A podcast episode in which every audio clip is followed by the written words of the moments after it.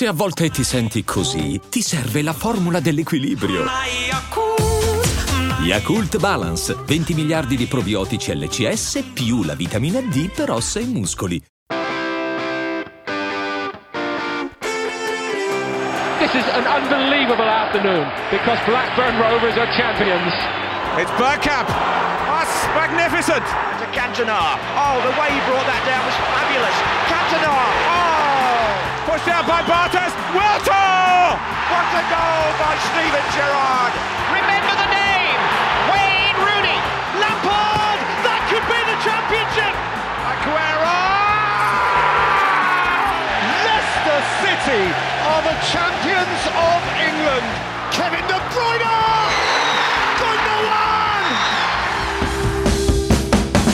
Benvenuti a In The Box, il podcast sul calcio inglese. In questa puntata analizziamo questo Chelsea che non riesce proprio a decollare.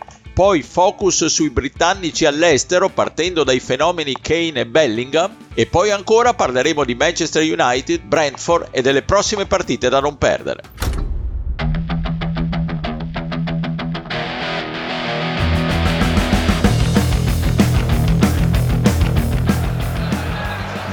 Standing one up deep to the back post, and it's headed in from nothing. Brentford take the lead. Ethan Pinnock all alone to nod in, and Chelsea trail. Undicesimo posto, tre vittorie, tre pareggi e quattro sconfitte. Il Chelsea sembra non riuscire davvero non solo a decollare, ma proprio a prendere forma. Al microfono, come sempre, Paolo Avanti. Con me, come sempre, Stefano Cantalupi. Ciao Stefano. Ciao a tutti, bentrovati. E da Londra, Pierluigi Giganti. Ciao Pierluigi. Ciao ciao. Sentiamo subito il punto sui blues dal nostro corrispondente da Londra, Davide Chinellato. Ogni volta che il Chelsea sembra fare un passo avanti, poi puntualmente ne fa uno indietro. Guardare la sconfitta casalinga contro il Brentford per credere che seguiva tre risultati positivi come le vittorie su Fulham e Burnley e il pareggio con l'Arsenal. Nel primo Chelsea di Pocettino si vede l'impronta della squadra che dovrebbe essere, le idee del tecnico che hanno fatto presa sui giocatori, ma si vedono anche i limiti di una squadra estremamente giovane che ha bisogno di tempo per crescere, uh, per amalgamarsi, per diventare squadra e per rendere secondo quel potenziale che nella testa di Pocettino di chi ha fatto il mercato dei blues questa squadra ha. Poi ci sono ovviamente gli infortuni a catena che sono un enorme freno per la crescita del Chelsea. Lentamente qualcuno sta tornando, ma ogni volta che torna qualcuno Uh, si, fa male, si fa male qualcun altro. Un Kunku che doveva essere la chiave dell'attacco praticamente non, non ha mai giocato se non uh, nella, nella tournée estiva dove tra l'altro il Chelsea aveva dato ottimi segnali. Uh, Wesley Fofana è fuori per tutta la stagione o quasi. Rhys James, il, capitano, il nuovo capitano, si è fermato praticamente subito. Mudrik adesso si è fermato dopo che pareva finalmente essersi sbloccato dopo il difficile inizio che ha avuto in Premier League. Il Chelsea resta una squadra con un futuro probabilmente importante, ma un presente fatto di tanti incidenti di percorso.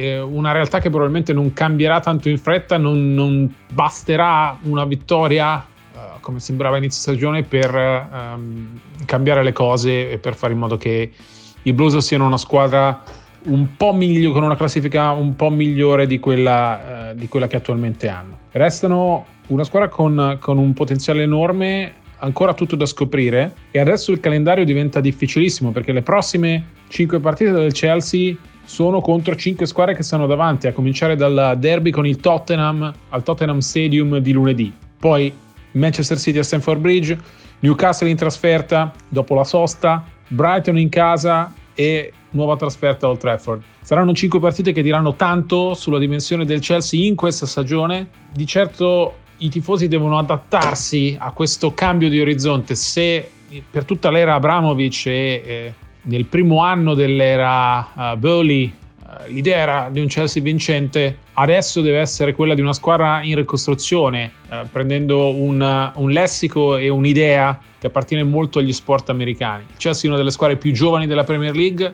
ha il potenziale per essere grande in futuro, ma i tifosi sanno che questo deve essere un anno di transizione, un anno in cui dare ai tanti talenti la possibilità di ambientarsi in Premier League, di capire come funziona, di capire i sistemi di Pocettino che tanto hanno già fatto e di pensare al futuro più che al presente. credo che la proprietà abbia capito la lezione, abbia capito gli errori dell'anno scorso quando la fretta portò a, per esempio a bruciare Graham Potter, portò a chiudere subito un rapporto con Thomas Tuchel. Questo Chelsea ha bisogno di tempo per crescere e gli va dato. La realtà, ovviamente, finora è ben al di sotto delle attese, ma il potenziale perché questa squadra possa con calma seguire le orme dell'Arsenal c'è tutto. Stefano, Davide non è particolarmente severo sul mercato dei blues, dice che ci vuole tempo, che gli infortuni hanno pesato molto, ma che il futuro alla fine potrebbe essere roseo, non nell'immediato. Sei d'accordo o sei più severo tu? Ma sono un po' meno ottimista di Davide, eh, che vedo tutto sommato abbastanza tranquillo sul, sul futuro dei blues, nel senso che io credo che il modo per mettersi in riga sia quello di eh, anzitutto, come giustamente sottolinea Davide, non cambiare guida tecnica ogni 10 minuti perché quello ti costringe anche a cambiare progetto tecnico, fa confusione sul mercato. Però io credo che al di là di quello il modo giusto sia indovinare finalmente una volta individuata l'intelaiatura base della squadra gli innesti giusti eh, per piano piano rinforzarsi e dare corpo al progetto con degli acquisti eh, sensati, eh, detto che parliamo di una squadra che ha acquistato moltissimo e spesso a sproposito. Io sono un po' meno ottimista perché secondo me si parte da parecchio indietro in questo momento rispetto a quella che è la media degli squadroni inglesi, cioè quelli che partono per vincere il campionato, ma anche a quella delle squadre medio forti e per medio forti intendo eh, anche squadre come Newcastle e Aston Villa che sono in grande crescita e che sono ormai abbastanza abitué della parte alta della classifica. Eh, aggiungeteci che ogni tanto c'è sempre qualche sorpresa eh, che parte bene comunque fa un campionato al di sopra delle aspettative. Un anno è stato il West Ham, eh, poi c'è il Brighton, che a questo punto anche, anche questa è una squadra che va considerata ormai abbastanza solida nel, nelle parti alte della classifica in virtù della qualità del gioco che mediamente porta anche grandi risultati eh, pur con qualche scivolone. Insomma, sono tante le squadre che sono davanti al Chelsea in questo momento, tante le posizioni da scalare, da recuperare. Eh, io credo che in questo momento ci sia un grosso problema in attacco e infatti si stanno facendo tanti nomi, nel senso al momento sta giocando Nico Jackson che con tutto il rispetto, eh, se penso agli attaccanti del, del, Chelsea del passato, senza scomodare per forza Drogba, ma cioè, eh, non è minimamente eh, poverino da solo in grado di mantenere sulle spalle quel, quel, tipo di peso. Non stanno facendo particolarmente bene almeno a livello di continuità giocatori come Sterling che dovevano essere magari destinati a essere quelli che prendevano per mano quella squadra. E poi guardo le, le, le vittorie del Chelsea in questo campionato sono arrivate soltanto contro squadre cioè col Barley, col Luton, eh, col Fulham, quindi due neopromosse, comunque tre piccole Secondo me hanno sprecato una grossa occasione per far svoltare un po' la stagione nella partita con l'Arsenal dove hanno subito una doppia rimonta da 2 a 0, insomma che eh, avrebbe secondo me eh, una vittoria avrebbe veramente cambiato un pochino anche il morale e tutto quanto però è una squadra che sta facendo malissimo in casa, che, che sta rendendo meglio fuori, ha perso in casa con Nottingham Forest, insomma eh, Davide giustamente sottolineava che adesso il campionato mette di fronte i Blues a 5 partite durissime, eh, io non so quanti punti possano fare, forse sarà più importante l'impressione che daranno in campo di potersela giocare contro queste squadre, ma io onestamente in questo momento non li vedo bene per niente. L'ultima cosa che dico è che secondo me eh, il reparto messo meglio tutto sommato è quello difensivo nel momento in cui eh, ci sono i recuperi di Reese James che a destra è forse il più forte che c'è in Premier League eh, e a sinistra Chilwell eh, che, che, qualcosa più di Cucurella sicuramente ti può dare. Tiago Silva per carità eh, ancora fa da istituzione di questa squadra e insomma pur essendo un giocatore che ormai va per eh, il finale di carriera ancora in grado di dare qualcosa eh, di Colville abbiamo già parlato a proposito del campio- delle, della nazionale inglese e, e, insomma i quattro dietro secondo me tutto sommato sono assolutamente degni di una squadra di alto livello di Premier League.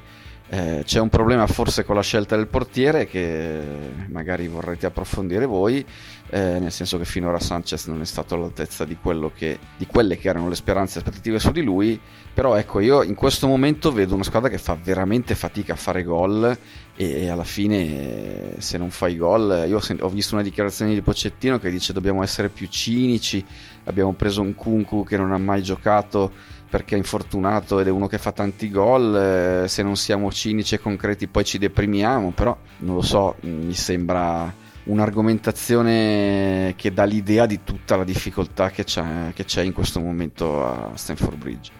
Sì, non vorrei che i proprietari americani pensassero di avere il tempo che hanno abitualmente in un contesto sportivo completamente diverso le franchigie degli sport a stelle e strisce, quando magari ricostruisci, ti alleggerisci il salary cap, punti sui giovani, prendi una scelta buona al draft e ti dai quei 3-4 anni per tornare competitivi al Chelsea. Non credo che possano accettare un'attesa di questo genere, eh, però i tempi stanno diventando veramente lunghi per il ritorno del Chelsea Chelsea ad alto livello, Pierluigi tu come la vedi? Eh, la vedo male, la vedo male nel senso che mh, mm, intanto eh, siamo abituati a dire che una squadra importante si fonda sullo scheletro eh, portiere, difensore centrale, centrocampista centrale punta. Ora su questa direttrice il Chelsea ha Sanchez e ne parliamo poi dopo, ma non è un uh, portiere da big ha un giocatore eccezionale che ha 39 anni, che è Thiago Silva, ha Fernandez che è un ottimo giocatore ma si sta abituando a giocare in un ruolo diverso perché sta giocando dietro le punte e non da playmaker, e a Jackson che è atleticamente e fisicamente un eccellente elemento ma è comunque un giocatore che non segna. E, e non è il, la tipologia di, di, bomber che potrebbe o dovrebbe servire una squadra come, come Blues. Ha fatto due gol finora in campionato in, uh, in dieci partite. Quello che mi preoccupa anche parecchio è che lo accennava anche Stefano, è che finora ha avuto un calendario molto semplice e da questo calendario ne è uscito abbastanza con uh, le ossa rotte. C'è un chiaro problema psicologico a livello casalingo, inizia a esserci del malumore tra giocatori e tifosi, eh, Pocettino ha dovuto intervenire in uno screzio a fine del primo tempo nella partita contro il Brentford tra Jackson uh, e la tribuna, in casa hanno perso con due squadre medie basso-medie come Forest e West Ham e una squadra buona come, come l'Aston Villa, ma comunque sono tante tre, tre sconfitte in casa. In generale c'è una difficoltà psicologica chiaramente, ma ci sono un mar di problemi tecnici. È vero che la difesa, eh, come diceva Stefano, del potenziale, però eh, anche a livello di reti subite non è che andiamo molto bene perché ne hanno preso praticamente una partita. Ancora peggio nei gol fatti perché non, lasci- non, lasciamoci ingannare dal dato di 13 gol in 11 match perché in ben 4 sfide il Chelsea non ha fatto alcun gol. Dicevamo andiamo un po' sui singoli e sui reparti velocemente. Eh, allora Sanchez è un portiere che l'avevamo già messo nei flop la settimana scorsa, è un portiere che ha una buona cifra tecnica ma è troppo discontinuo e impreciso con i piedi e non è un uh, giocatore secondo me che può aspirare a stare in una delle big. In difesa James e Chilwell, certo la loro assenza è importante, però il problema è che dietro di loro non c'è nessuno, nel senso che Cucureia ormai eh, è una causa persa. Matzen e Malo Gusto sono ancora cerbi e con Malo Gusto ci va anche bene questa, questo gioco di parole. Eh, beh, complimenti e, Luigi. e due centrali come Disassi e Colwell, anche loro sono stati riciclati da esterni bassi perché non c'è materia prima, il che è assurdo, cioè pensare che il Chelsea abbia un portiere come Sanchez, un centravanti come Jackson e che manchi di laterali esterni di ripiego quando ha speso quello che ha speso mi sembra francamente una, una pazzia. Poi se in più ci mettiamo il fatto, come dicevo prima, che quelli che dovrebbero essere i leader, come Enzo Fernandez sta facendo difficoltà perché Pocettino eh, lo sta provando in un'altra zona del campo. Sterling sembrava che a inizio campionato si fosse ripreso, ma adesso è completamente rientrato nel torpore che l'aveva stordito l'anno scorso. E quindi, insomma, certo, ci sono dei giocatori di prospettiva, ma io temo che nel, nelle prossime cinque partite, che sono quelle che diceva Davide, il Chelsea non dico che arrivi a ridosso della zona di retrocessione, ma, quasi, eh, perché eh, no, non credo che riuscirà a fare tanti punti.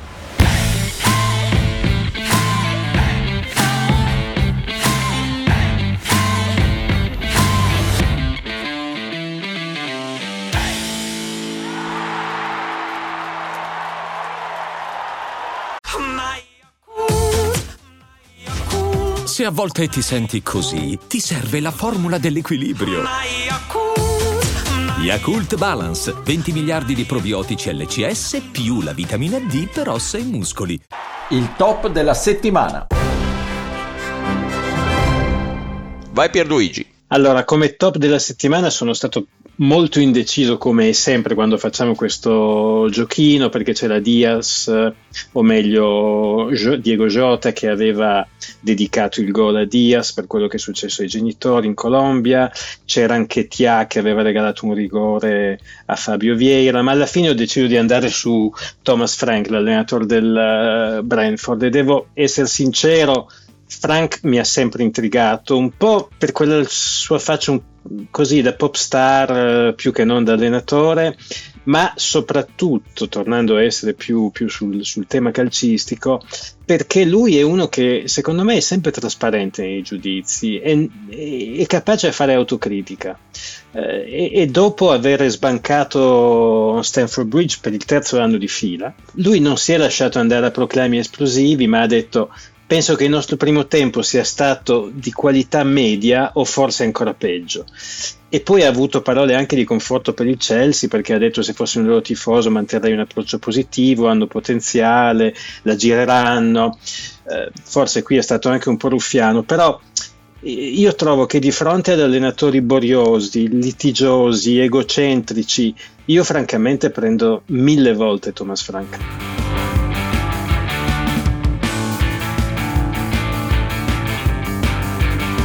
Il flop della settimana. Stefano, spara le tue cartucce. Eh, devo spararne parecchie perché non è un singolo, ma sono tutti gli allenatori del Manchester United che hanno incontrato Guardiola negli ultimi diciamo 14 anni. Prendiamo come punto di partenza la finale di Champions League di Roma 2009 quando ricorderete eh, il Barcellona di Guardiola eh, vinse 2-0 contro il Manchester United e vinse la finale di, di Champions. Eh, quindi purtroppo su questo flop devo a malincuore inserire anche Ferguson che Sir Alex perse le, le prime due finali contro Guardiola perché poi perse anche nel 2011 a Wembley, furono due partite piuttosto nette, due sconfitte piuttosto nette dello United e poi non andò meglio eh, ai suoi successori quando Guardiola cambiò squadra perché eh, Guardiola ha ritrovato il Manchester United sempre in Champions League nella stagione 2013-14 eh, quando guidava il Bayern contro eh, aveva trovato il, lo United di, di David Moyes che, che perse i quarti di finale ma non eravamo ancora poi a quello che eh, avremmo visto in, ehm, in, Premier League quando il eh, Guardiola, versione allenatore del City, eh, ha cominciato tutta una serie di, di, vittorie contro i Red Devils, battendo eh, quattro allenatori diversi, che è quasi un record. Mi sembra che ehm, se leggevo bene il dato, solo Brian Clough eh, vinse contro eh, 5 allenatori diversi del Manchester United, eh, gli ultimi tre in ordine di tempo stati, gli ultimi due in ordine di tempo sono stati Rangnick e Tenag, ma anche prima eh, i primi due invece sono stati Mourinho e Ole Gunnar Solskjaer. Sono tutti un po' sul banco degli imputati, qualche vittoria per carità negli anni, essendo Guardiola al City del 2016 qualche sporadica vittoria gli allenatori i tecnici dello United l'hanno ottenuta, però parliamo di un allenatore come Guardiola che ha eh, 5 vittorie su 7 Old Trafford negli ultimi derby, che è una cosa che onestamente un tifoso dello United non può sopportare per nessun motivo.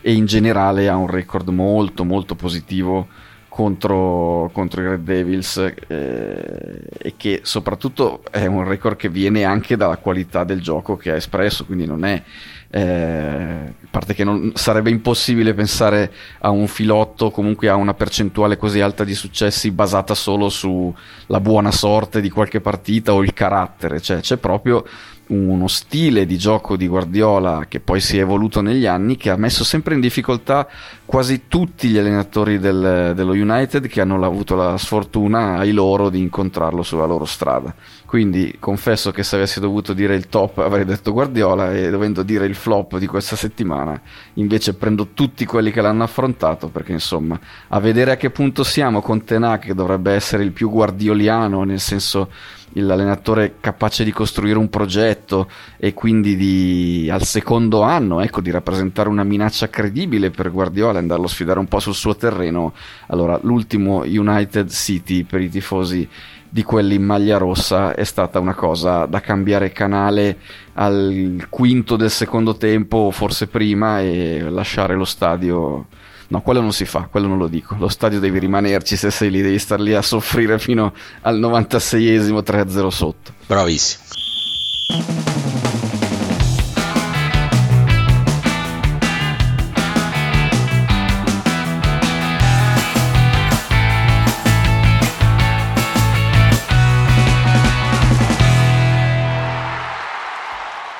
Lo que sorprende de Bellingham es que tiene 20 años. Parece que tiene, que ne tiene 30 para su, su carácter, su personalidad. Nunca, se, nunca está, todo el tiempo está bien focalizado en el partido, sabe lo que tiene que hacer. Esto es raro è un giocatore che tiene 20 anni solo. Ha 20 anni ma gioca con la maturità di un trentenne. Carlo Ancelotti ha parole dolcissime, le avete sentite per Jude Bellingham, il fenomeno inglese del Real Madrid. Nel frattempo al Bayer Harry Kane sta battendo tutti i record di gol segnati possibili per uno straniero e non solo.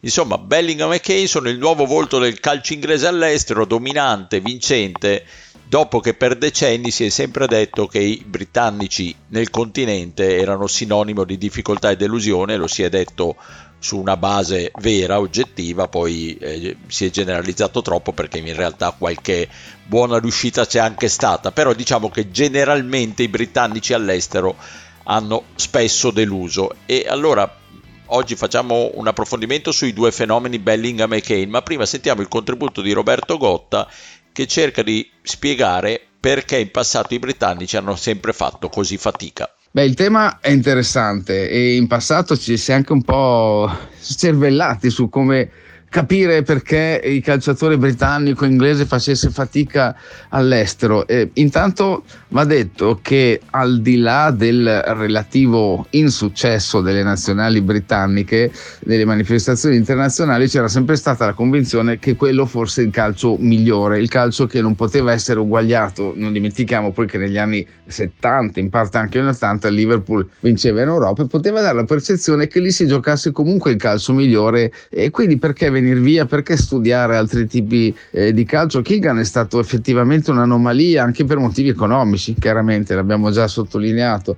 Negli altri casi, senza andare a scomodare il famoso Ian Rush col suo sembrava di essere in un eh, paese straniero sul quale si è marciato molto, negli altri casi è anche questione di abitudini, secondo me. Ehm, gli inglesi, e a volte qualcuno l'ha anche sottolineato, non si allenavano tantissimo, una sessione al giorno a un orario che permetteva di avere buona parte della giornata libero e sappiamo che alcuni non è che questa buona parte della giornata libera l'avessero poi sfruttata in maniera tanto edificante. Ci sono tante storie, no? scommesse, bevute, robe varie. Vai all'estero, vai dove gli allenamenti sono magari due, non necessariamente pesanti, oppure anche solo uno, ma un orario della giornata diverso che ti impedisce di fare qualsiasi altro. E allora sei solo casa e calcio e magari non ti piace poi io ricordo anche un parere di Fabio Capello che ovviamente conosceva il fatto suo disse per i calciatori di una certa epoca inglesi, britannici, c'era anche la calata in un calcio meno veloce, più tecnico, più tattico, che toglieva loro qualcosa a livello di, non so se avessi citato questa parola, eh, istintività.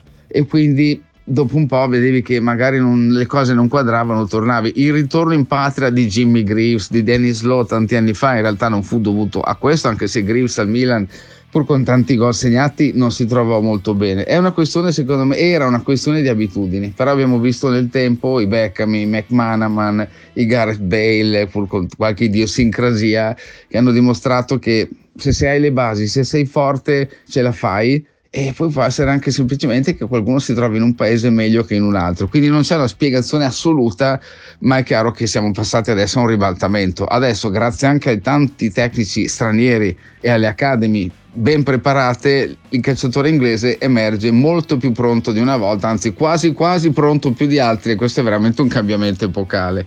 Ecco, questo è il punto di Roberto. Io ci aggiungerei anche la differenza eh, delle scuole calcistiche di una volta erano più nette, quindi l'inserimento era difficile e il calcio britannico era particolarmente diverso, come ha detto anche Roberto, rispetto a quello del resto del mondo, ci metto dentro secondo me anche un, un approccio che dell'inglese del passato che era un po' tanto anglocentrico, eh, perché adesso eh, l'inglese, come un po' tutti con la globalizzazione, sono abituati a viaggiare, ad adattarsi, ma una volta l'inglese pensava che l'unico modus vivendi fosse quello della, del, dell'isola, quello della Gran Bretagna. Ricordiamo il mitico titolo del Times degli anni 50, Nebbia sulla Manica, il continente isolato, che dava un po' l'idea di qual era, qual era la mentalità comune in Gran Bretagna. E secondo me anche questo ha un po' inciso sulla difficoltà proprio di un britannico di adattarsi a un mondo che è completamente diverso da quello in cui, in cui è cresciuto. Ma smettiamola di, passare, di parlare del passato, veniamo ai due fenomeni di oggi, partiamo da Jude Bellingham che secondo Gary Lineker eh, frasi dette in occasione della morte di Bobby Charlton potrebbe essere lui il grande erede diventare lui il più grande inglese di tutti i tempi. Partiamo appunto da Jude Bellingham e partiamo da Pierluigi. Sì, penso che um, Bellingham, uh, se, se, ci rimettiamo a inizio di questa stagione, io penso che nessuno pensava che sarebbe riuscito a prendere per mano il Real come invece sta facendo, perché allora è vero tutto quello che dicevi tu Paolo in merito al fatto che il calcio sia globalizzato, eccetera, eccetera, però comunque eh, passare dalla Bundesliga alla Liga non è immediato e transitare dalla Germania alla Spagna neanche, soprattutto per un ragazzo che ha 20 anni come, come Jude Bellingham. Invece lui eh, sta veramente trascinando il Real con una naturalezza invidiabile. Devo dire che e questo non, non, l'ho visto tanto sottolineato, ma secondo me è importante perché Ancelotti, secondo me, gli ha veramente dato le chiavi del Real Madrid perché lo sta facendo, intanto l'ha fatto giocare un po' più vicino alle punte di quanto Bellingham in passato, sia nella nazionale inglese sia col Borussia, era abituato. E ha messo a coprirgli le spalle o Camavingo o Chouameni, che insomma sono dei giocatori che con loro dietro stai abbastanza tranquillo. E poi eh, gli ha anche dato spazio per poter sfruttare le sue incursioni, i suoi cambi di marcia. Perché dico questo? Perché davanti a sé non ha un attaccante fisso, ma ha due punte come Rodrigo e Vinicius Junior che quando è necessario si aprono e permettono a Bellingham di piombare in aria, e, dove lui fa davvero male. E questo secondo me è, un, um, è una chiave tattica fondamentale che ha contribuito a fare di Bellingham uh, un inizio di stagione strepitoso perché lui ha fatto 13 gol in 13 partite tra campionato e Champions già che ci siamo mettiamo anche tre assist. E, e ha proiettato il Real in testa alla Liga, punteggio pieno in Europa, eh, ovviamente ha vinto il premio come miglior giovane dell'anno nel pallone d'oro, ma francamente su questo non c'era assolutamente alcun dubbio. E eh, Bellingham ha anche portato questa sua forma strepitosa in nazionale. Eh, in questa stagione ha giocato tre partite con, la, con i Tre Leoni, ha segnato un gol e ha offerto tre assist. Al di là però dei suoi validissimi uh, attributi tecnici, a me quello che veramente stupisce in positivo di Bellingham è che lui è un leader. Cioè Bellingham nelle partite con la nazionale inglese chi va a incitare la folla quando, ad esempio, a Wembley contro l'Italia c'era un momento di calma? Lui. Chi è che sprona i compagni? È, è, Bellingham. Francamente, l'unico peccato per me è non poterlo vedere ogni settimana in Premier, perché eh, è assurdo che un giocatore come lui non passi al campionato più bello del mondo. Però, insomma, questo è. E a livello nazionale, eh, sappiamo che non dobbiamo dirlo quando c'è di mezzo l'Inghilterra, però se c'è un elemento che può trascinare la nazionale a spezzare il digiuno europeo e magari anche quello mondiale, è sicuramente lui. E con davanti un certo Harry Kane da servire eventualmente, che eh, e adesso passo la palla a Stefano, che sta facendo veramente sfracelli in Bundesliga, mi viene da sorridere a pensare a quelli che diffidavano e dicevano fuori dall'Inghilterra potrebbe avere delle difficoltà. Sì, non, non era nemmeno, come dire, quotato eh, che invece in una squadra come il Bayern un giocatore come Harry Kane eh, potesse trovarsi bene, perché sì, che difficoltà può avere? Le difficoltà a parlare in tedesco probabilmente, se, se, se c'è bisogno di farlo, visto che poi ormai l'inglese è una lingua che più o meno eh, tutti quanti masticano molto bene anche in Bundesliga. Difficoltà tecniche in una squadra così, allenata anche da questo tipo di allenatore, cioè da Thomas Tuchel, secondo me eh, non doveva averne e non ne ha avute. I primi risultati in termini numerici parlano di un gol fatto più delle partite giocate in stagione nelle varie competizioni, siamo a 14 reti con 13 gare e questo quando succede così, queste sono medie alla Cristiano Ronaldo, alla Holland, alla Messi dei tempi belli, cioè quando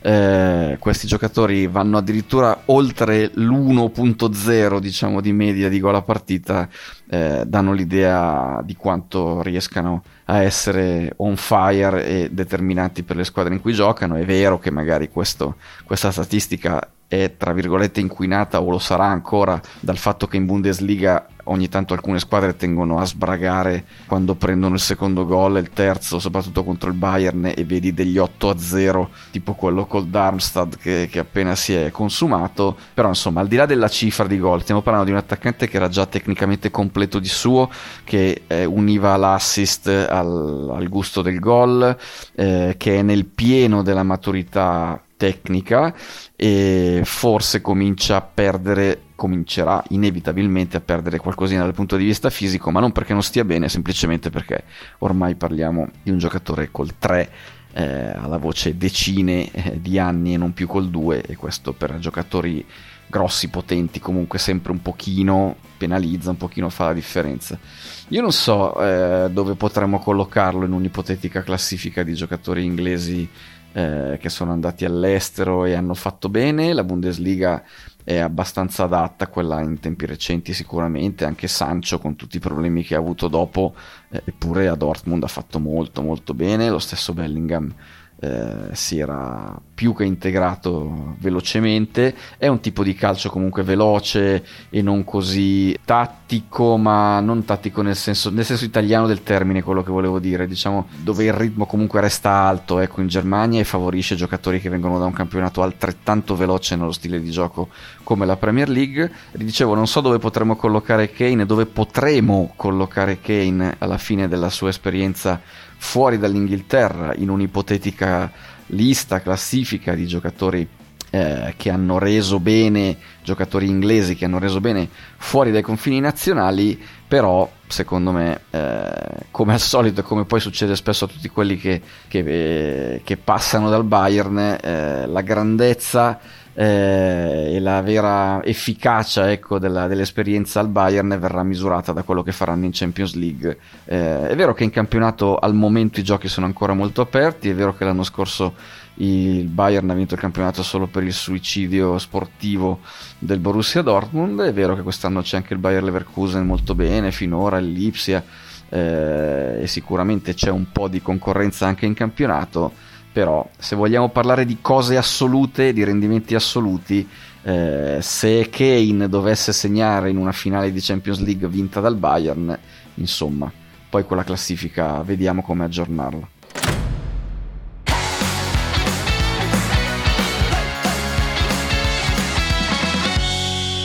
L'agenda della settimana.